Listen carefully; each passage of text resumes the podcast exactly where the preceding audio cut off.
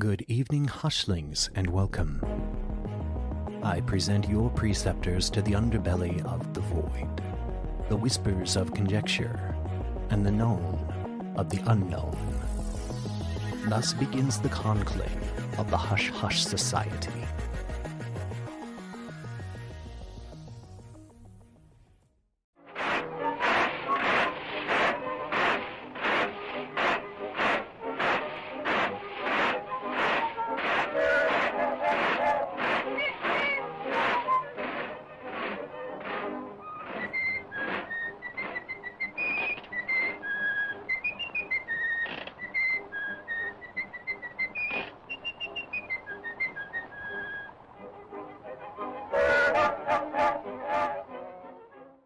Greetings, Hushketeers.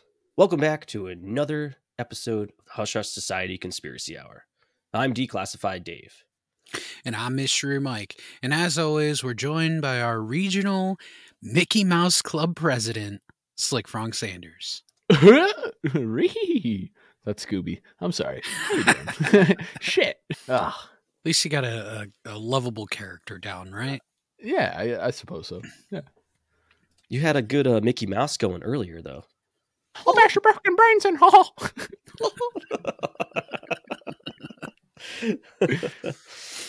so, so, so what's up, boys? We are in uh, Hush Giving. Less festive, less fun, more food. But uh, how we doing? I'm swell. I'm feeling the vibes. I like the fall vibes. Living our best lives, ready to take on the most evil of all corporations. Well, Hushlings, the time has come for us to tackle a big one. Hushlings, you wake up to the sound of the phone ringing. It's your wake up call from your concierge desk at your hotel. You hop out of bed, dash downstairs to your uh, intercontinental breakfast or Starbucks, get donuts, coffee for the family. Everyone gets dressed, and you head out because you guessed it, you're on fucking vacation. Yep, you're at Disneyland or World, depending if you want to live in California or uh, crazy Florida. Frequently known as the happiest place on earth. The theme parks you're visiting were the first of their kind and continue to fulfill the magic of Walt Disney's dream of creating a place where parents and children can spend their entire inheritance, college funds, uh, half their salaries for the year, and have fun together, as well as groups of weird Disney adults sneaking in alcohol and starting fistfights with their babies in hand.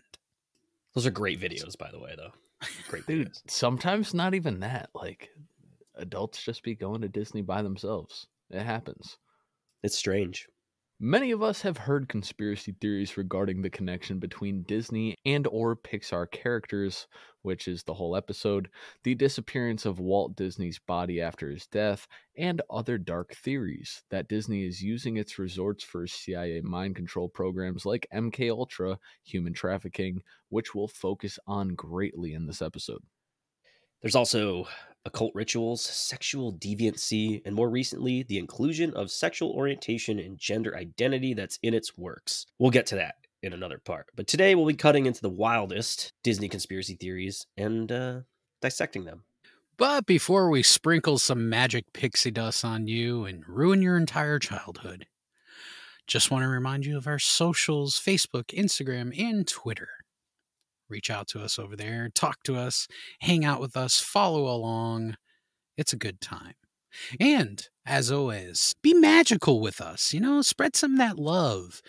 Give us a review. Drop us a review. Apple Podcasts, Google Podcasts, Spotify, uh, Podchaser. Uh, tell your mom about it. Just leave us those great reviews. We love them. They help us to be better shows. And sometimes you just you rip us a new one and open our eyes to new possibilities. I have a feeling we're going to get a few Disney adults after part two, ripping us some new ones. All good. All good. It's We okay. still love them. And for everything Hush Hush Society, hushhushsociety.com, the one stop shop. Episodes just like this one, merchandise, blogs, and the link to our Rokfin. Yes, our Rokfin. That's right, Dave. Um, Hushlings, if you're currently listening to this episode, just stop and go to Rokfin and watch us. Look up Hush Hush Society on Rokfin, and you will find our channel with all of our video debriefings. Hit that subscription, hit that notification bell so that you get a little ding every time we post a new upload. You can watch us in, in 4K HD, follow along with pictures and visuals, and see all of our wonky faces and hand gestures while we're talking. It's a great time. Come on over. All right, boys. Let's get into this one with a little history, shall we? Because this topic gets weird and spicy very fast, Disney was founded on October 16th of 1923 by brothers Walt and Roy Disney. Walt and Roy, good names. As Disney Brothers Studio until it was changed to the Walt Disney Company in 1986. Wonder what happened to Roy. You don't really hear about Roy Disney. Actually, the history on it is like a whole episode between them and their business ventures. But uh, yeah, I didn't focus on Roy. Did Roy fuck Walt's wife? Is that what happened? That's what happened. All right. What if You're Roy? here. What if Mickey Mouse was actually Roy? Turned him into Stop. Stop. Oh boy. The company is known for Walt Disney Studios, which includes Walt Disney Pictures, Walt Disney Animation Studios, Pixar, Marvel Studios, Lucasfilm, 20th Century Studios, 20th Century Animation, as well as Searchlight Pictures. Whole slew of media. Mm, hmm And since the 1980s, Disney has created and acquired a massive corporate market with more mature content than typically associated with its family oriented brands. Disney's other main businesses include divisions in television, broadcasting, streaming media, theme park resorts, cruise ships, consumer products, retail, publishing, and international operations, whatever the fuck that means. And through these avenues, Disney owns and operates the ABC Broadcast Network, cable television networks such as Disney Channel, obviously, ESPN, Freeform, FX, and National Geographic, publishing, merchandising, music, and theater divisions, direct to consumer streaming such as Disney Plus, Star Plus, ESPN Plus, and almost the entirety of Hulu. Pretty soon, pretty soon. Everybody remember that uh BlackRock, Vanguard, Tavistock. Disney's a big part of all that.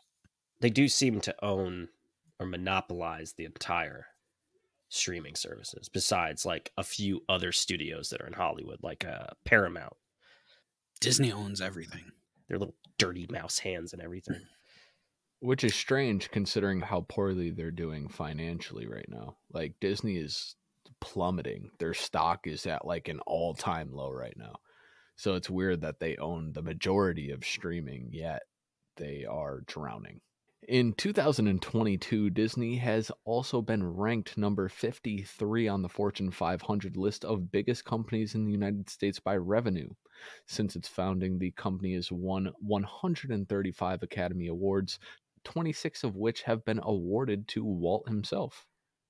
I wonder how many of those were awarded to Walt post mortem. Probably all of them. Praise the Lord, Walt Disney. They really do own uh, everything. But then again, if you go to like Universal Studios, those mass markets, you know, like Transformers and Nintendo and all this other uh, Jurassic Park, so they own their own section of it. But do you think they cross swords in some way, shape, or form? I think that they buy certain IPs. So, like, Disney owns parts of Fox, right? Let's say that you go to Universal Studios, especially Islands of Adventure down in Orlando, they have a Marvel section, and that IP has to be bought or it has to be leased or however they do that so that Universal can use those intellectual properties. And they belong to Marvel, which belongs to Disney. I would say more so Universal or other companies buying from Disney than Disney buying from other companies. But Yeah, it was. I mean, it was like the same thing with Lucasfilm years ago. You know, when LucasArts went to, uh, and what is it, Industrial Light and Magic, the studio that did all the special effects for Star Wars, went over to Disney. Wild stuff. Big, big company. Well, now that we got that in the books, let's begin with the Disney underwear dilemma. You guys ever heard about the undie dilemma at Disney? yeah, they don't make sizes for adults. I've looked. Fucking them Donald Duck underwears. What are you Yeah. doing? I know everybody's probably thinking they're like, well, I haven't heard of this. I hope to God they're not sharing underwear with children. You never know. We're talking about the characters, also known as cast members. Uh, they actually used to share underwear, company underwear. No lie, not a hoax, the truth. Uh, the company insisted that the performers wear company owned underwear, and the employees were guaranteed that they'd be washed properly and regularly. Kind of like a like a sports jersey. Throw it in the bin and see you later. You might have Sally's underwear next next shift. Uh, who knows? That meant that the humans inside these mascot characters had to essentially uh, share skivvies. Cast members were supposed to turn in their undies, like you said, at the end so they could be properly washed. Not sure if that happened though. Gross. I'm sure that's why they had to turn them in. Imagine you get to work and they're like, "Here's your underwear for the day," and they're just real stiff. You're like, "Ugh." Well, it kind of makes sense though, because really all it takes is like one skid mark inside of the goofy costume for somebody to freak out and then be like, all right, fuck it, we're doing you guys' laundry for you. You need to wear our underwear because other, I don't know, something probably happened. Some shit probably leaked or somebody smelled like piss or I don't know. so you think it was a hygiene like decision? Probably like if, if you can't wash your underwear properly, we're going to do it for you and you're going to wear ours. He's just got cast members just farting up these costumes, and they're just like, no, no, no, no, no, no. You got to wear our approved undies. You think maybe a guest complained and they were like, Yeah, so I went to go take a picture with Goofy and he smelled like pure BO. Just terrible. That dude smelled like a sewer in New Orleans. Pre or post Katrina. Both. Katrina probably made it smell better. Flush that Kat- shit out. Well, after numerous complaints from cast members about dirty underwear, about scabies, and pubic lice, fantastic, among other obvious underwear dilemmas, the Teamsters Union, the good old, uh, good old capos, came in and negotiated in 2001 for cast members to each have their own set of Disney approved underwear and that they themselves could launder them. Very nice. You know, you got to grow up at some point. Why didn't they do that in the first place? If you're supplying uniforms, you can't just buy a bulk pack of Hanes. You had to be like, you know what? And it took them like how long? How many years? I mean, this this was rectified in 2001. So imagine just two decades of the same rotted out, crusty underwear. How how do you define Disney approved underwear? So maybe it wasn't the the quality of the hygiene, but like the, the actual underwear they were wearing. Or like a little kid saw the Hanes waistband sticking out of the pants or something. Now my son knows that Goofy isn't real. Great. yeah, yeah, yeah. One thing that I read was that they had like binding issues, like stuff getting stuck. So you could be right. There could be underwear, like garments, like hanging out. And somebody was like, Woody wears Joe Boxer. What the fuck? Like, and then childhood ruined. Now, Hushlings, one of the most famous conspiracies about Disney as a whole is the theory concerning Walt Disney's frozen head, totally Futurama style. And we're going to just cut to the chase. Walt Disney wasn't cryogenically frozen, and his frozen body and or head is not underneath the Pirates of the Caribbean ride. In reality, he died in 1966 from lung cancer. Huh. What was he smoking? and he was cremated two days later. In 1972, given by Bob Nelson, president of the Cryonic Society of California, he said Disney wanted to be frozen but stressed that he wasn't. Disney's ashes are located at the Forest Lawn Cemetery in Glendale and have not been scattered around Disneyland. Wait, so you mean to tell me that Walt Disney requested that he be cryogenically frozen, but they denied that or didn't follow through with his wishes? Yeah, it's because Walt Disney is a fucking Nazi, and that, that they brought him back, and now he's pushing some weird sort sort of fucking gender sexual agenda. Conspiracy solved. Fucking roll the credits. It's just wild. I, I don't know how much I believe that. Walt Disney was like, Yeah, I want to be cryogenically frozen. And the president of some cryogenic company comes out and he's like, "Yeah, uh, well, uh, we we didn't do that." I heard that the connection between the movie Frozen, like this, the the movies Frozen, they made those because too many people were typing in Disney Frozen head in Google. So now when you type in Disney Frozen, the only thing that pops up is the mask of the movie. So you can't actually find it. Oh yeah, that that's part of the conspiracy too. They created Frozen to block out the Google searches. Fun fact guests often sprinkle loved ones' ashes around these parks. In fact, it happens so often, about once a month in each of their properties, that the custodians have a special code name for handling it, and it's called a HEPA cleanup, where uh, custodians show up with an ultrafine vacuum and they suck up the ashes of your loved one and throw them in the fucking trash. So uh, don't spread your loved one's ashes at Disney because it's going to end up in the stormwater drains in Anaheim or Orlando. I mean, ultimately, isn't that where we all end up? Yeah, but it's oh, grandma wanted to. Can you imagine being on like a ride and all of a sudden it's just like just get hit with dust? Magic Mountain. As you're going down, somebody just takes the top off the urn. Bye, mom. Bye. Can you imagine being on your deathbed and saying, spread my ashes at fucking Disney World? like, people ask for that? Your whole 70 something years has all led up to this. There's got to be at least one Disney adult that is requesting that of their family. How do you get in though? Like I understand like you can sneak alcohol in with like a water bottle and stuff and like cartridges and shit, but how do you get it? How do you get it with just like an eight pound urn? It's the same way MS-13 gets fentanyl in, into the United States. Balloons, Mattresses? No, balloons up their ass with their loved ones' ashes. Oh my god. Um, the journey your loved one has to go through just to get their ashes spread at Disney World. I spread my aunt into 26 balloons and stuck them up my ass to get into Disney. Have you guys ever heard of a smellitizer? It's a novel name. I mean, whoever came up with it, fantastic. Some conspiracy theories accuse Disneyland of controlling your mind in many ways. And we'll get to that, but I bet you didn't think that we would do it through your nose. The nose knows. Disneyland smells great, and that's by design. The Smellitizer is a clever device invented by Imagineer Bob McCarthy to manifest smells throughout the park. I mean, that's just good marketing. It's just good marketing. Yeah, it really is. Those characters walking around smell like. What do they smell like? well, they're fresh now that they have new Disney underwear. Hopefully, they've got those uh, little pine trees hanging in their badunkadunks. The smells are designed to correspond with what you're experiencing.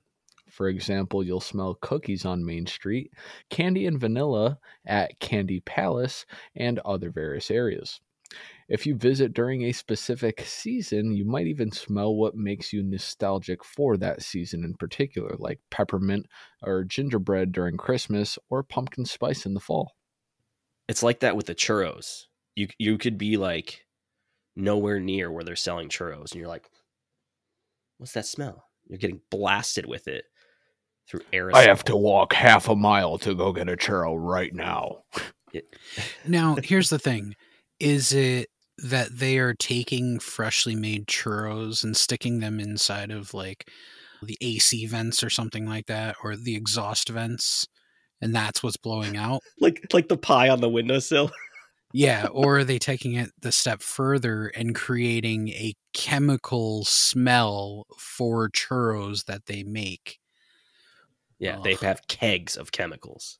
Uh, you know, I would respect it more if it was like, you know, just somebody sitting there with a box full of churros and they just go and put it in front of a fan or something.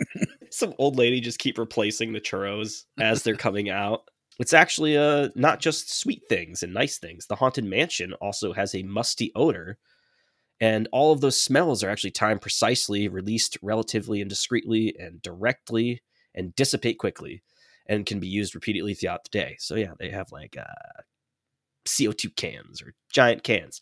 Uh, in an interview in 2017, former Disneyland employee Jody Jean Dreyer said the smellitizers are used to provide a complete experience. That's interesting. They use the musty smell in the haunted mansion when it's not even just like an old building or like Pirates of the Caribbean. You think you're smelling like just pool water, and it's really them spraying algae smell in your fucking nose. Yeah. Or like Pirates of the Caribbean, you're smelling like rum, and then you realize that your uncle is sitting next to you on the ride. Anyways, um, my thought is I just want to become a Disney employee so that I can huff those smellitizers and get high on lunch. Huff the haunted mansion must. just getting blasted on pumpkin spice and fucking popcorn smell. I don't I don't want to get it too twisted too early. Like there's a clear distinction between them trying to capitalize on your senses and them trying to get you to have an immersive experience. Like for example, that haunted mansion must that's simply for the immersion of the experience. Mm-hmm. Whereas the blasting churros throughout the entire park so that you have to walk crazy far and stand in a 2-hour line for a churro, like that's them taking advantage of you they're definitely doing this for multiple purposes, multiple reasons. But overall, it's a marketing scheme, whether it's for selling food or selling the experience as a whole. For sure. Yeah. I mean, and it's pretty fucking genius, actually. But if you already bought into the experience, I'm sure that must is really doing it for you. I also wonder how many other amusement parks are doing the same thing. Like, I go to Universal Studios every year Mhm. and I smell so many different things whether you're going through like haunted houses or different areas of the park and you're smelling Yeah. food is that the real smell like are other amusement parks doing the same thing I mean, I wouldn't see why they wouldn't capitalize that. I'm sure, especially in places like, you know, Universal, both California and Florida, they're so close. Both those parks are so close in proximity of each other. And employee turnovers, I'm sure people that used to work at Disney worked at Universal and vice versa because yeah I was just at Universal and their uniforms are literally the Disney uniforms. They have the vests, the little, oh, I'm from this town. They have like almost the exact same shape of everything. But I did notice that at Universal, that Disney doesn't do is Universal will spray you with mist or hot air or cold air. And they're a lot more physical sensory as opposed to just like your nose they're very screen oriented as opposed to Disney. But I would say Universal, whatever they're doing, ripped Disney off because Disney for sure was doing it first. another page into the mind control area allegedly during the 50s 60s 70s at least 90% of the Illuminati's trauma based mind control slaves were subjected to watching the film Fantasia. Now, that's a fucking weird film. Have you guys watched Fantasia? There's some weird stuff going on in that movie. Rewatch it as an it. adult, and it's even more bizarre. Yeah, yeah. Some of the children allegedly had their eyes taped open. Wow. A la Clockwork Orange. To watch the film over and over and over. The film was often shown to child victims around three to four years of age with a widescreen while the child was under a guided LSD trip. Holy shit. Must have been terrifying. Prior to the use of LSD, some other drugs were used, obviously. I um, couldn't vet this. This was something I found on Reddit. So I couldn't vet anything that the Illuminati was taping children's eyes open uh to watch this movie. But it does uh it does get a little deeper. A Grand Dame or Mother of Darkness often worked with the Illuminati programmer as an assistant programmer. The time clock would begin when the feature film's action begins, and then will run its entire 116 minutes. You can read a blow by blow description of how a Disney movie is used for programming on Graham Hancock's website in the forum section, but here's the first minute and a half. What are your thoughts? Dave, take it away. All right, at zero zero minutes, curtains open. Action begins with an orchestra. The conductor upon a step pyramid is the center of the scene and is shown to be the center of authority. Master programmer Joseph Mengele, liked Fantasia because he was a musician and a violinist and a fucking Nazi. Uh, Mengele liked Bach, Beethoven, Schubert, and orchestral music. He enjoyed taking what he liked, using the music to make slaves. So, he, Fantasia that fucking old? Damn. Uh, he would portray himself during the programming as being the conductor, and all the orchestra were his children. The film will allow for repetition of this theme. So they're saying the conductor, this whole thing is supposed to represent Mengele. Weird. Yeah, and Fantasia was made in 1940. So, yes, it is that old. In the throes of World War II. Wild. From the 30 second mark, the instruments begin playing. The musicians are silhouettes which cast shadows upon the wall. Alters will often see themselves in this fashion too, as merely a shadow or merely a silhouette. At a minute and a half, the MC, named Taylor, begins talking. He begins grooming the viewer. He says that the film may suggest to your imagination, quote, geometric figures floating in space. See, this is just a wicked laser show. Get all fucked up and watch Fantasia. We can put the link for Graham Hancock's blog in our show notes. We have it's uh it's very long and extensive. It's literally the whole movie, like every 15 seconds, play by play, and a description underneath. You might be asking yourself what made Fantasia a perfect tool for programming and it in fact was the orchestration of the color and music together on top of the fact that it was initially released in 1940 and then re-released in theaters in 1946 56 63 69 1977 1982 1985 and then lastly in 1990 and then of course on vhs in 91 and this kind of goes in line with them remaking movies over and over that we can probably agree don't need to be remade, targeting the future generations moving forward as that they continue to brainwash, continue to control throughout the generations. Yeah, if you really think about it, like when we were kids, like like Lion King, Little Mermaid, and stuff like that. Now they're remaking them with live action and more CGI, which you wonder why. And it almost feels like they're trying to grasp the older millennials and the Gen Xers that had those types of movies and they're trying to re grab them in. Or it's just, well, let's make them a little bit older looking because these people all have kids now. It could just be both, but I feel like it's really like a grab because a lot of the new stuff is, we'll get to it in the second part of this topic, it's pretty fucking suggestive. But also look at it this way. I think that Disney had the greatest hold over the millennial generation.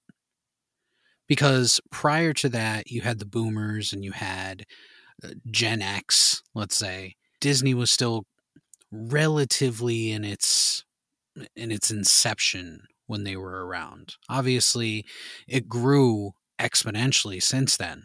So now jump forward to the 90s where most of millennials are in that age range of being five, ten years old, the perfect age for somebody to start watching these Disney movies. That definitely is the generation that had the most hold from Disney.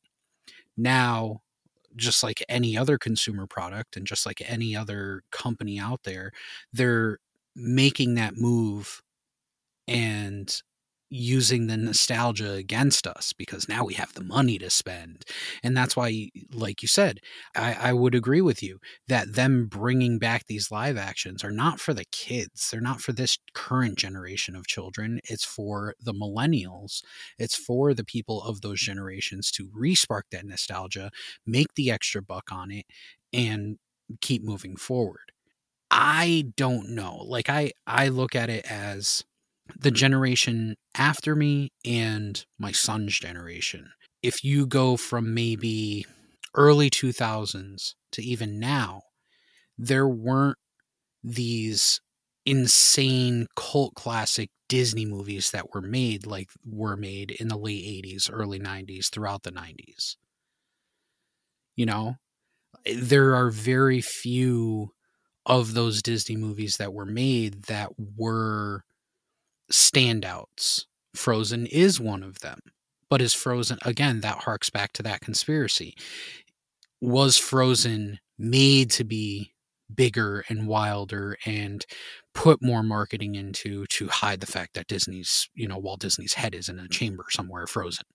We don't know. I mean, it's it is a wild play because in the respect of making profit and making money off of a movie, they made tons, but they also dropped tons of marketing into it. And if they are covering the conspiracy of Walt's head, it makes it good for both ends of that. But realistically, you know, if you look back over the past 20 years, let's say 15 years, something like that, Disney hasn't been putting out hit after hit after hit. It's not like the 90s. And that's why a lot of these adults and a lot of people will go back and they'll say, why the hell is Disney not doing what they used to do? Why are none of the current movies hitting like the old movies? Why aren't mm. they doing and sending a message and doing what all these maybe it's bringing us into the current age of just trying to be PC and trying to appease to every group and every person and every age range and you know maybe they're spreading themselves too thin. To play devil's advocate too the late 80s and the early 90s was when the VCR and the VHS cassette tape really took hold in everybody's home and renting movies uh, was m- more of the spectacle of just going to the movies. So mm-hmm. you had that too. Everybody had that. I believe the the VHS was made in the late 70s and the VCR came into play in the mid 80s, especially consumer products. So, and it could just be the writing was better. I mean, TV was pretty fucking good back in the day. and there's also, like you said, restraints on what can be put into movies and what can't be put into movies. Like the most famous Disney it's not even really a conspiracy. It's there in the original release in Little Mermaid when the priest has a boner at the wedding, and then they took it out. And I think also the Little Mermaid there was supposed to be a a dick in the castle on the cover of it or something yeah, like on that. the cover. Yeah. and then there's the word sex in the dust when Simba lays down in the dirt. There's a bunch of those little things pretty much everywhere. But just I was just looking at this, just looking at it like real quick movies that were released from the year 2000. This is just 2000 to 2009. And ju- just produced by Walt Disney Studios. There's a whole lot of movies on here that you've probably never even heard of. Like, who's heard of Whispers and El- An Elephant's Tale? There was a Tigger movie. There was 102 Dalmatians. The Emperor's New Groove, which maybe hits on that you know uh you know like Fr- Frank's generation there uh, yeah. yeah you know maybe late millennial there. Well that's one of the movies that's kind of like the 90s ones. Yeah that was 2000 so emperor's new groove was december of 2000 there's monsters inc. That's another big banger. one. Uh lilo and stitch spirited away uh, banger. Banger yeah. after banger. Yeah Treasure Planet, The Jungle Book 2, Piglet's Big Movie, Ghosts of the Abyss, Holes, Finding Nemo. So I guess they did have some big hits in the 2000s, now that I'm looking at it. But then I would say mostly once you get past around 2006, it starts to kind of spin out. That's also when they start kind of in the 2000s, they start more focusing on live action movies like Pirates of the Caribbean. Uh-huh. You know, also digital animation was more than just the drawing aspect. The whole, uh, you know, publication of these things became easier too. You know, at, at what point is it like, are you just busting things out just to put things out, essentially? As another note, like most of the memorable, I would say almost 100% of the memorable uh, Disney movies that were put out in the 2000s were made by Pixar. You need to take into consideration, like in the 80s and 90s, when Disney was really popping off with these heavy hitters, they kind of had a corner on the market, especially towards children when it came to these huge feature films. Mm-hmm. At that time, you didn't have Lionsgate and Warner Bros. and Sony targeting that sort of age range when it came to movies. And then moving forward into the early 2000s, those big media corporations started to pick up on it. And there there was some heavy competition. And maybe during that you know 2006 to even the 20 teens now moving into the 2020s they've got some heavy competition and they know what works. They know what worked so now they're just going to start rehashing all of that shit because their their originals just aren't doing it anymore Fair point. Here's where things get interesting. Was Walt Disney a Freemason, Illuminati, or have bloodlines of the original 13 families? Uh-huh. In 1066, the Battle of Hastings was fought in England. It confronted the Norman French army of William, the Duke of Normandy. And after the Normans' victory, William was crowned King of England. And the Norman lords were Hugh Suhard and his son Robert from Isigny sur Mer. These guys ended up changing their last names, and from then on, they were known as Hughes and Robert de. Hmm, getting closer. And eventually transformed into Disney. Hughes' descendants stayed in England for several centuries and gave their name to the village of Norton Disney. So there's a town. Norton Disney. Interesting. And during the 17th century, a branch of the Disney family immigrated to Ireland. And in 1834, Walt's great grandfather, Arundel Elias Disney, left Ireland to settle in Ontario, Canada. So, around a thousand years of family lineage that's known. I'd say probably a high possibility that this guy originally could have uh, maybe something to do with the 13. You really have to go back and check the Duke of Normandy, Williams lineage to see. But that a thousand years of known family history is going back. Yeah, so essentially, he's not a newcomer that came out of nowhere with no money in his pockets. You know, pulled pulled himself up by his bootstraps. The old American dream. Well, yeah, I mean his his however many great great great great great grandfather was the Duke of Normandy. I say that's significant. I think he could be. With all the other things he had his hands in, he totally could have been. He just got a small loan of a million dollars from his father. to start a brainwashing empire. Uh, Before we move on, and this is just kind of something that I was thinking about and wondering about going into this. Take out all the the Reddit complications of saying that they were MK ultraing kids with Fantasia. Do you think and uh, and I would say a lot of this evil stuff comes in the later years of Disney, but that maybe I'm wrong about that. Do you think that Walt was complicit in thinking, let's exploit these children, let's exploit these parents, or was he you know, besides the anti-Semitism stuff, was he just, you know, a guy out there trying to make an experience for families and children? It's funny you mentioned the anti Semitism stuff because as you were talking, what came to mind were those old, like, Nazi ish cartoons and the weird, uh, Fucking Steamboat racist. yeah, the, the racist depictions of certain folks. Apparently, anybody that was of color didn't have full formed faces in any old Disney cartoon. They were like blurred out. They weren't in focus. But I got to go back and actually like look at some of these old cartoons. that's again something that is more to do with the time. Now, Yeah, I mean, obviously, segregation, racism, all that stuff, I'm sure existed, obviously, within the early years of Disney, which eventually they would overcome and, you know, whatever. But what I'm saying is, do you think that Walt Disney himself was the mastermind or was complicit in the act of trying to exploit children and do these nefarious things?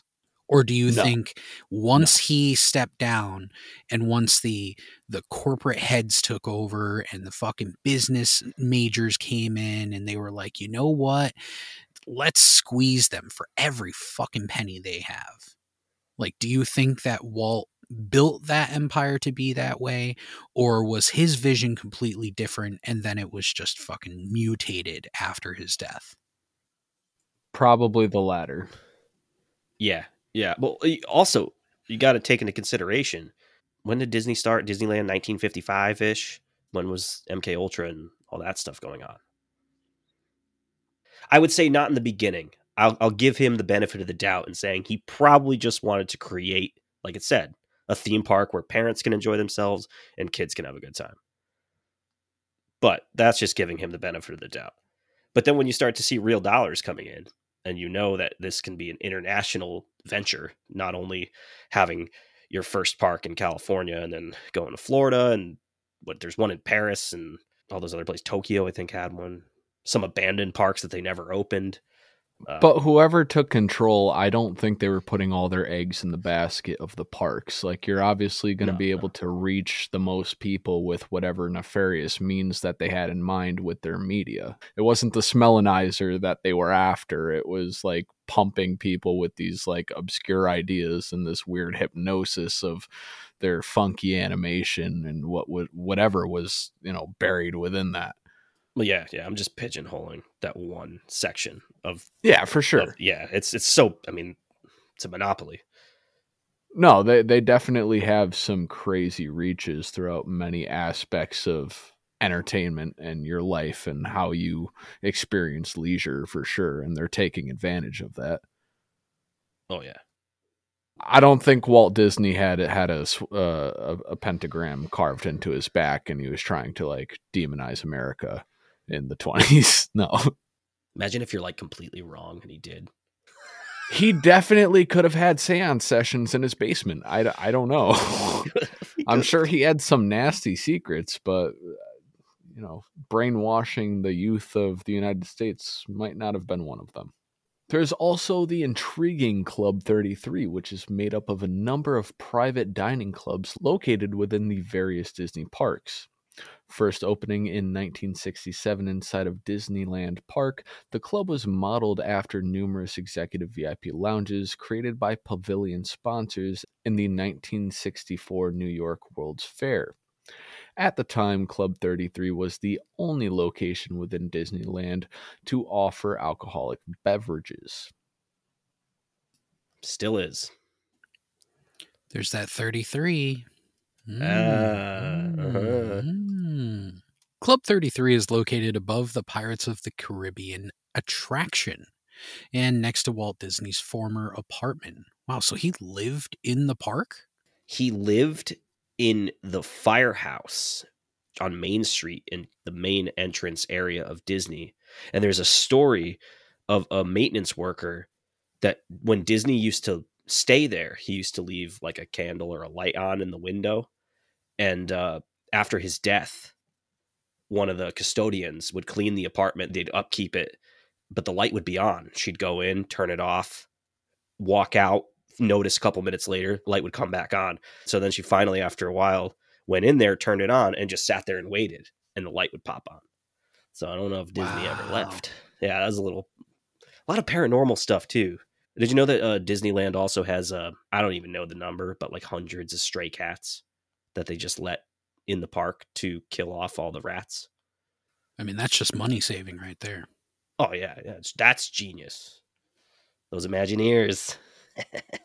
The entrance of the club was formerly located next to the Blue Bayou restaurant at 33 Royal Street, with the entrance recognizable by an ornate address plate with the number 33 engraved on it. Following a major remodeling in January of 2014, the entrance was relocated to the Court of Angels. And there are two rooms in the club the Le Grand Salon and Le Salon Nouveau. The walls are adorned with butterflies pinned under glass and hand painted animation cells from the original Fantasia film. There's Fantasia again. Very interesting. I did see a celebrity going into there the last time I was at Disneyland. It was pretty interesting to watch them go into that club. Was it Leonardo DiCaprio? No, it was Pete Wentz of Fall Out Boy. I knew it was Pete Wentz. You know what? My my next guess was going to be Pete Wentz. Yeah, I swear to God. Yeah. I was actually going to say Pete Wentz until Frank said somebody else. um but dude it costs like i think it's i think like the starting one i think there's a wait list but it's also like $9000 to just sign up just to get like on the wait list, and then it's like a monthly fee of thousands, thousands, or Yeah. yearly fee of thousands of dollars. Plus, you have to probably prick your finger and drink adrenochrome. Lick Walt Disney's frozen tongue. You got to French kiss Walt Disney. You got to do a shoey from uh, one of the mascots from the shared shoes and undies. Traces of shit. Maybe all the underwear are Walt's old underwear. That's why they make him wear them. It's part of some weird ritual he thought up while he was on the merry-go-round at 2 a.m. living in fucking Disney World like a weirdo. The Fucked up on LSD. yeah, yeah. yeah. The only ritual you can get off of that is being like, I want everybody to wear my scent. Maybe he was just a straight up fucking narcissist, dude. Everybody's got to smell like Walt. All right, guys. It gets a little weird too. Even weirder. Uh, Walt Disney had some connections with NASA. Mm. Nazi! Hushlings will return after this short message. The Fermi paradox is a contradiction between the claims that intelligent life is more likely to exist in the cosmos based on scale and probability.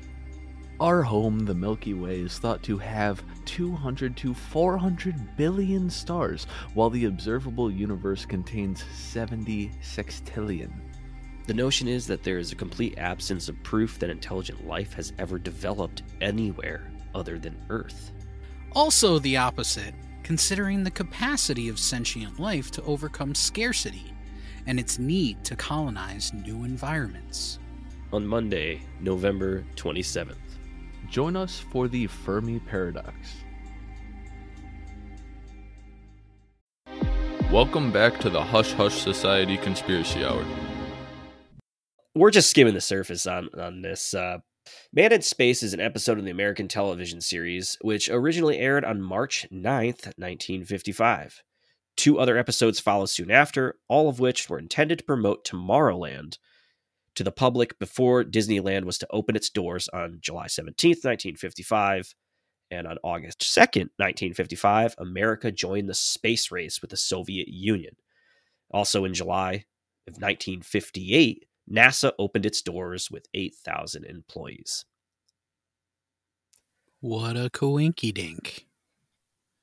I mean, why wouldn't you take the one of the largest animated companies, if not the largest animation company at the time, and just have them make your space stuff? I mean, that's just that's just good business.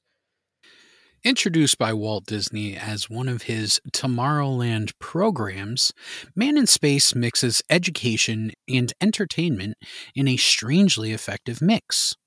Renowned animator Ward Kimball directs and narrates this presentation, which received an Academy Award nomination for Best Documentary Short. Kimball gives informative overviews using animation and video clips. The journey then leads to increasingly powerful rockets, which were still progressing in the 1950s. Heinz Haber, Wernher von Braun, and Dr. Willy Ley, who would eventually land at NASA, were all front and center in the original episodes. Coincidence? A little more than four months later, America would be smack in the middle of a space race, and three years later, NASA would be born. Wernher von Braun is in that episode. He's sitting on a desk with a little Saturn V rocket, What? talking about it. Yeah. I sound like this. I'm trying to sound like an American, but instead I'm a Nazi. I'm absolved of war crimes. It's also known throughout the ranks at Disney Studios that Walt was told to promote his Tomorrowland so that Americans would buy into the space race via a positive public relations campaign. They're already mixed up with the government right there. That's where they uh, locked in. Fun fact almost 72% of ticket holders actually visit Tomorrowland before heading to other realms of the park. Not going to lie, I think Tomorrowland is the first place I go every time. Very strange.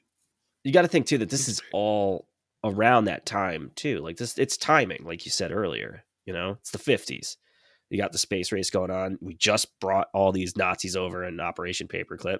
Like I said, you why wouldn't you use the top people? You know, and Disney's even nowadays being accused of faking space. But like, what did the NASA Nazis get out of working with Walt Disney for his productions? Like, what would they get out of it? Money, Influence. Influence, The ability so? to influence the American public. ah, Think of it as like propagandizing their children without their children knowing it. a connection born in the stars. Born in Berlin. You're right. Like they would capitalize on that. And also, Wernher von Braun had to play along. You have to play along. You're fucking Nazi who is a part of mass murder. You have to be like, oh yeah, let's help America with the space race. Now, Wernher von Braun says in interviews, "Oh, I was forced into it," and but what better way than to one, like Mike said, brainwash the American public, and two, continue your uh, research on uh, intercontinental ballistic missiles and space travel. Well, we just mentioned their involvement with the government. How about the FBI? According to FOIA documents from 1940 until his death in 1966, Walt Disney served as a secret informer for the Los Angeles office of the FBI. There it is, ladies and gents. He's a Fed. Within this 570 page Disney file, that's a pretty thick triple C file on Disney. Most are redacted or withheld for, quote, national security reasons. Still to this day? Hmm, odd. Therefore, we cannot be sure what names of Hollywood figures Disney passed on to the Bureau as communists or subversives. Huh. Huh. Disney was a rat. He did make a mouse very popular. Is that some sort of, uh, huh, huh, yeah, yeah. Little nod? Little nod? Full circle. Mm. There we go. chasing the cheese. All right, sit down. Sit down. You're you're, you're gonna want to get ready. Mike, Dave, you guys sitting? Why are you standing? Sit down. In the return for Disney's information, J. Edgar Hoover, the director of the bureau at the time, allowed Disney to film in the FBI headquarters in Washington.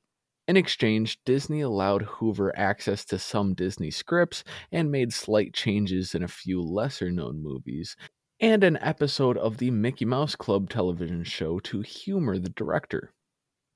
Well, Mickey Mouse Club, that's deep too, because you have all these big stars that started Mickey Mouse Club, like uh, just like Justin Timberlake and Yeah. was it Brit- was it Britney Britney Spears. Spears. like all these big pop stars. I think Jake Gyllenhaal was a fucking Mickey Mouse Club kid. Huge. A lot of these Hollywood actors that are in there. Ryan know. Gosling. Ryan Gosling is yeah. I don't, I don't know if this has anything to do with it, but the Mickey Mouse Clubhouse theme song was written and performed by They Might Be Giants, who is like, I don't know if it's universally this huge psychedelic band, but for me it was.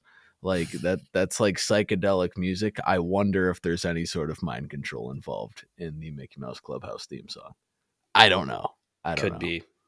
I might have made they might be giants something that they're not by consuming those um illicit substances. I mean, when you're talking about theme know. songs, because Disney does own the Muppets now, there's the Muppet Babies show, which the intro to that is very interesting. There's like one line in it that says, If your world is weird and strange and you don't want to be there, Muppet Babies. like it just like goes, and you're like, What the fuck was that? It's almost like you get tased when you're listening to the intro of that, that, that show.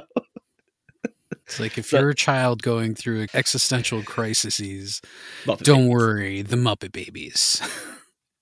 Because of the information that Disney provided at the Bureau, he was made a SAC. Got that? SAC. SAC, Full Special Agent in Charge Contact in 1954. And uh, you might ask what a SAC contact is. It is someone who is usually trusted informer who can provide transportation and equipment as well as public relations services to the Bureau. He was in there like swimwear, man. I'm still stuck on the fact that Disney was he was a rat. Yeah, and it, it was probably more because of the communist stuff than anything. But All right, before we get into anything else, let's let's talk about a few other rumors, like no one ever dies at Disney, which keeps it the most happy place on earth. Lots of people seem to think that Disney will not allow anyone to die on its properties. They'll just pick you up in the middle of a coronary and throw you out on the sidewalk outside the property. requiring all ill fated guests to be officially pronounced dead elsewhere. In the book Inside the Mouse, there is an account in 1992 from a medic that said that this was actually a park policy when a guest killed himself in front of the Epcot Center at Disney World. Yet people have definitely died or sustained fatal injuries at both American parks. Here are a few from Disneyland. In 1964, a 15 year old boy was killed trying to stand up while on the Matterhorn bobsleds. He was thrown from the ride and died three days later. Not at Disneyland. Two teenagers were killed 13 years apart, both while trying to hop cars while on the People Mover. Ricky Lee Yama, 17 years old, was crushed to death, and in 1967, Gerardo Gonzalez, 18 years old, was crushed and dragged by a car when he fell onto the track. But he didn't die at Disneyland.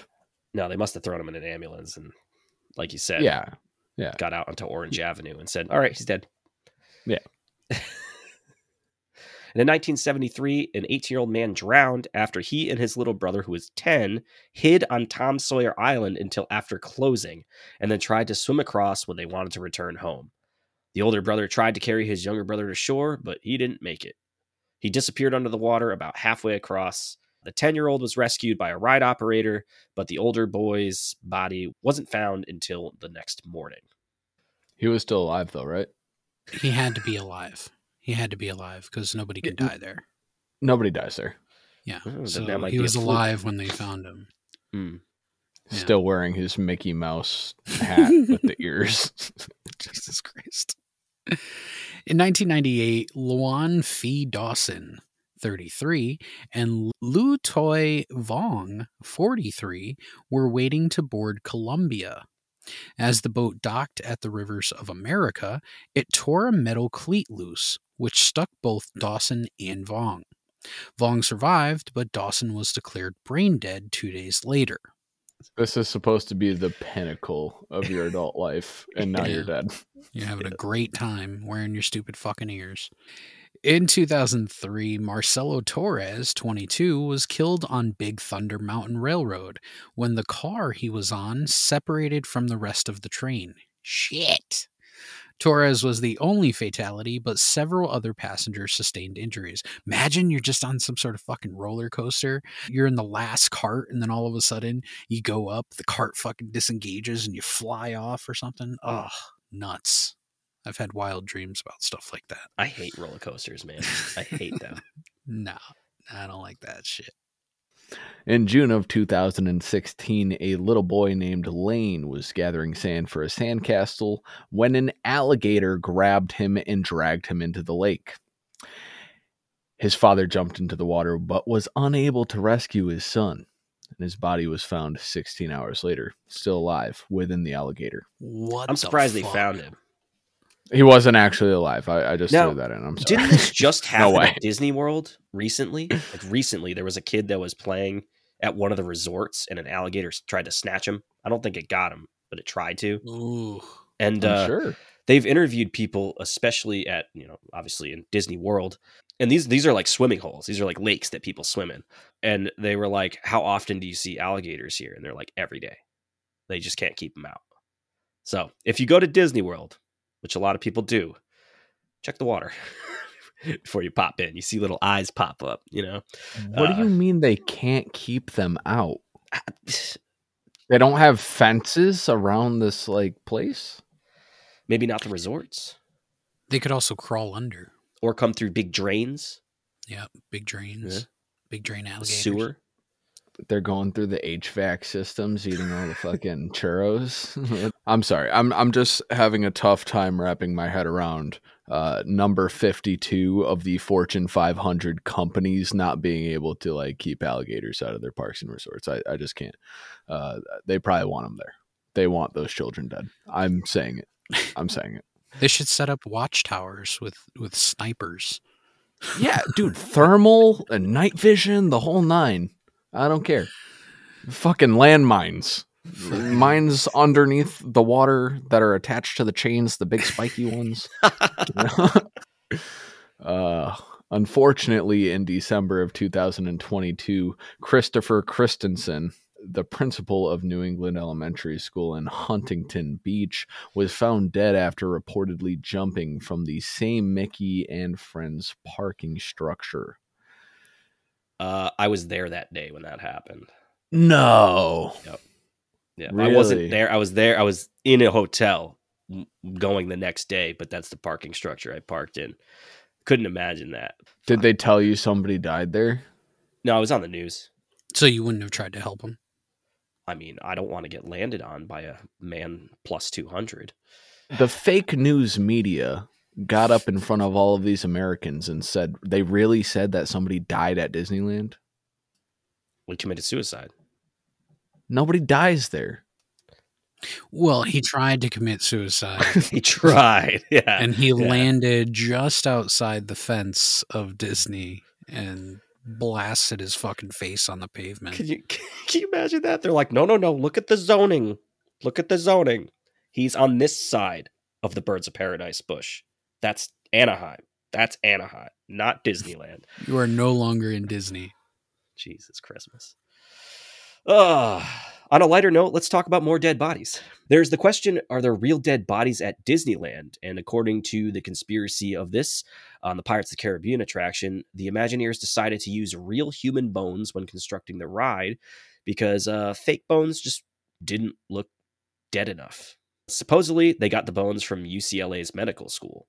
That's probably true. One of the skeletons, and it's gloating over its treasure. Two playing a game of chess, and another met his end when he was stuck with a sword. And they say the skeletons remained there for many years until they were eventually swapped out for fake ones. I would say that that's a that's a true thing. I mean, eh, they're just bones, just bones. Yeah, people think that they see dinosaur bones at museums all the time. Why can't Disney use fucking human bones? Eh, Why not? It's all the people we just listed. It's just them. They just keep. Have you guys seen the movie The Poltergeist? Poltergeist? Yo, I saw that that they used Yeah. real fucking dead bodies. in that. Real dead bodies. There's a scene where they're like digging new construction in the backyard and it's raining and the hole fills up with water and I think the mother is in the water and she goes to get out of the water and a, and a dead body like skeleton pops up. And yeah that that was not a prop. That was an actual person's skeleton. Creepy. So it's not unheard of. Oh, well, some believe that the skull and crossbones behind a skeleton lounging in a bed are real.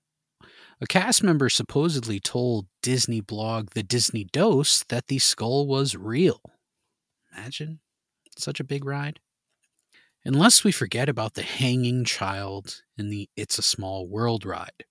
One of the most famous conspiracy theories or urban legends about Disney parks is that a family was on the It's a Small World ride when they were suddenly stopped and ushered off the ride. The mother of the family noticed a child hanging from the ceiling and immediately snapped a picture. Fuck. Now, real quick, from the looks of that picture, that looks like a Chucky doll. Not gonna lie. I was going to say, is it some sort of prop? Because it kind of looks like a prop. But then again, grainy picture, little kid sized. Uh, This picture has circulated around the internet for years with that story, occasionally with some variations.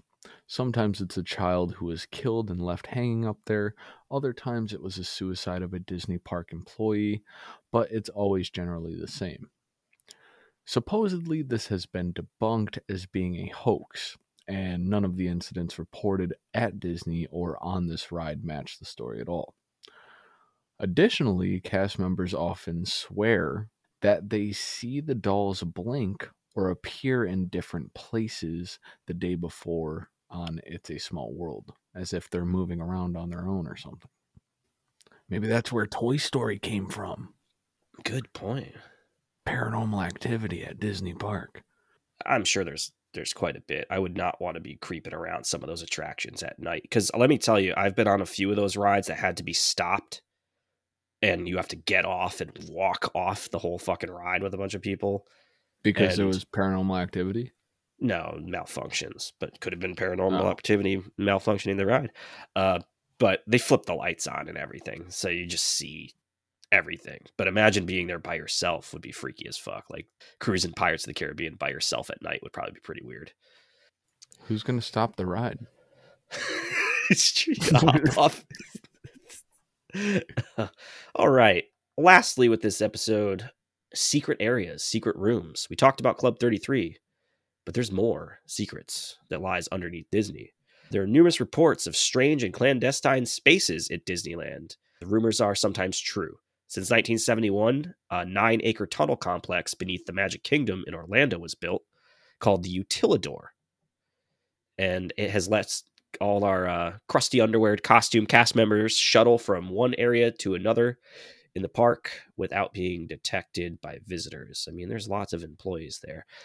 The Hidden Labyrinth connects locker rooms, dining halls, rehearsal spaces, makeup rooms, park operations, garbage disposal, and ATMs. You know, garbage disposal, eh, that must be crazy. Those parks must be producing mass amounts of garbage every day. I couldn't even oh, imagine. Oh yeah, Like wild, wild amounts of, of garbage. and that's how they get away with it. Just throwing kids down the garbage. Throwing kids into garbage. Over the years, people have tried to attach dark urban legends to Disney's tunnels, including rumors of child trafficking and kidnapped children. The central operations room controlling the entire park's animatronics and lights is down there also. Now, for this first episode, we reach our Reddit section, Hushlings. Let's see what Reddit has to say because it's filled with people's thoughts. This is from the Reddit TV details via the user DragonVT. Simpsons Treehouse of Horror 2 features a Walt Disney tombstone in the intro. This could be for Walt himself or the Disney Company, which had been struggling in the late 80s and early 90s. It's ironic that I'm watching this now on Disney Plus. User King64 replied, I have to rewatch the episode for context. It could also be a jab at the theory of Walt Disney being frozen because of the icicles on the front. The, the Simpsons always hits the nail on the head when it comes to this weird shit. It's true. With the predictions, with the unveiling of strange secrets. All right, boys. Let's get into our final thoughts on the first part of our Disney exploration. Declassified, Dave, what do you got? so far, I think Walt was up to normal business, rich people things. FBI, NASA, all that weird shit, Illuminati possibly. Uh, but so far, a lot of weird stuff. Still doesn't give me the the notion that Disney is a, a nefarious force. I think they're just kind of caught within the web of mind control aspects. I mean, mind control happens in any type of consumerism. So it doesn't matter if it's Disney or Doritos. You're, there's some type of mind control. It's the reason why they put video game characters on fucking Dorito bags. To be like, oh, look, a Starfield fucking Dorito bag, you know, like, and you jump on it. Episode two is spicy, and that's when it's really going to get weird. So far, uh, unfortunately, Disney sits rent free in my head, and I'm sure you guys too. Like we said, you know lots of things of Disney because you were a part of the programming. Yeah, I agree. So far, nothing too crazy about Disney. Although I know that they are an evil fucking corporation that does a lot of evil things. So next episode will be an interesting one, like you said. Uh, I do think that Walt Disney and the Imagineers and whoever's taken over the park and turned it into what it is today, and I'm stri- strictly talking about parks, about the parks alone, they are marketing geniuses with the way that they control the flow of people and the Smellitzers and the way that they set these things up and uh, even some of the urban legends i think have kind of catapulted the parks into legendary status beyond what they are it'll be interesting to see once we start getting into the nitty gritty and the darkness that disney holds i look forward to that for sure slick frank sanders what do you got for the happiest place on Earth? Frog's final thought. I may or may not retract this uh, final thought following episode two or part two on this subject, but I doubt it. My final thoughts will be brief. MK Ultra, children snatching, money hungry Nazi reptilians looking to control the fucking media. These people are after everything. They're after your money, they're after your thoughts, they're after your children. You got to look out. Don't go to Disney. Don't support these people. Dave, stop it. Stop going to this place. What are you doing? They kill children. They hire alligators.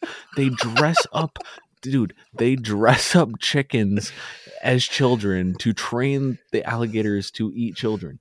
I'm telling you, there, there, there's something to it. Right to the point, man.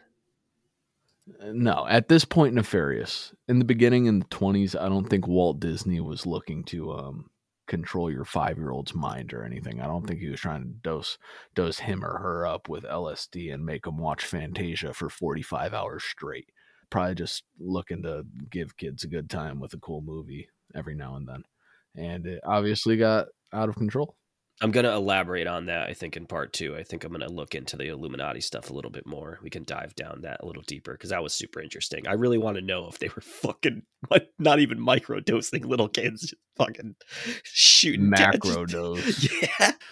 All right, Hushlings, that's going to do it for part one of Disney. What did you think? Was there anything that we should have mentioned? Anything that we missed? Reach out to us as always. Our email, contact at hushhushsociety.com. Just a quick little announcement. It is uh we're we're moving forward. The return of the conspiracy roundtable extravaganza. That's right. We are in round two of the conspiracy roundtables. We did them the first time. You guys really enjoyed them. This time, we've mentioned it before, we have three different subjects. Last Wednesday, on the 8th, we released the roundtable for adrenochrome. This Wednesday, we will be releasing our roundtable on the secret space program.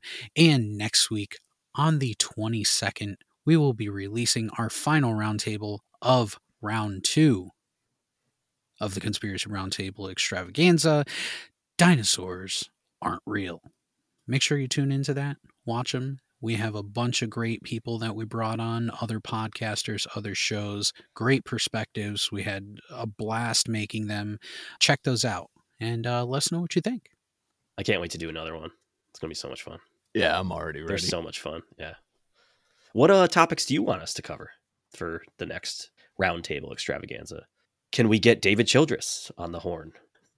Also suggestions for podcasters that you'd like us to work with if you have any that we haven't worked with already we are totally open to suggestions and we'd be more than willing to reach out to them. So let us know be sure to tune in on Monday, the 27th, where we will cover the puzzle of the Fermi paradox, the contradiction between the high likelihood for the emergence of extraterrestrial intelligence and the lack of evidence for its existence. It's been puzzling scientists and philosophers alike for upwards of a century.